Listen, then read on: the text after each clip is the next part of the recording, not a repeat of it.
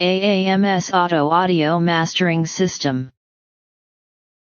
Welcome to AAMS, the introduction towards automatic audio mastering. This starter video will show how easy it is to audio master your own music, with just a few button clicks. The main screen of AAMS just shows a few buttons. The main screen is therefore cleared from clutter and gives the user a start screen to work from. The first button is for new users the most important one. It is called Auto Master Audio File. Click on the button, and a directory window will appear asking for your audio file to master. The AAMS working directory is displayed and we can select the audio file to import or master. This is a source file and for convenience we have called it My Audio File. Select the audio file and click on Open. A new window appears asking to select the reference file out of the AAMS reference database. We now select the master RMS file. This is an overall reference file for standard mastering. The user has now completed the input that is needed for AAMS to start mastering the original source file. Now AAMS is analyzing the source file for later on calculating the differences between the source file and the reference file chosen out of the database.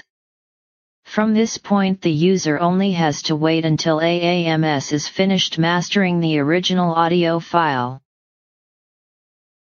When AAMS has finished the analyzing procedure, then AAMS will start mastering with its own internal DSP processing. This processing can be seen in the status bar and the AAMS mastering sign on the left below will turn red. AAMS will start processing with the internal DSP equalizer, that has been automatically set up by AAMS analyzer suggestions. The DSP equalizer is spectrum-based and can have up to 100 EQ bands. The two other processors are DSP compressor and DSP loudness. The DSP compressor processor is a soft tube 8-band multi-band compressor that hunts and searches for the correct compressor levels per multi-band. The DSP loudness processor is a soft wall soft tube and a brick wall limiter, as well as balancing and loudness is done from this processor. All processing is done inside the AAMS software and the user does not have to do other functions to the mastered outcome. AAMS has finished the mastering procedure and will save the audio mastered files to the same directory. As a standard, AAMS will save three files: WAV 16-bit, WAV 32-bit float, and a MP3 file. You can now listen to these files and listen to what you expect. You can use any media player to listen to the AAMS mastered audio files, from this directory.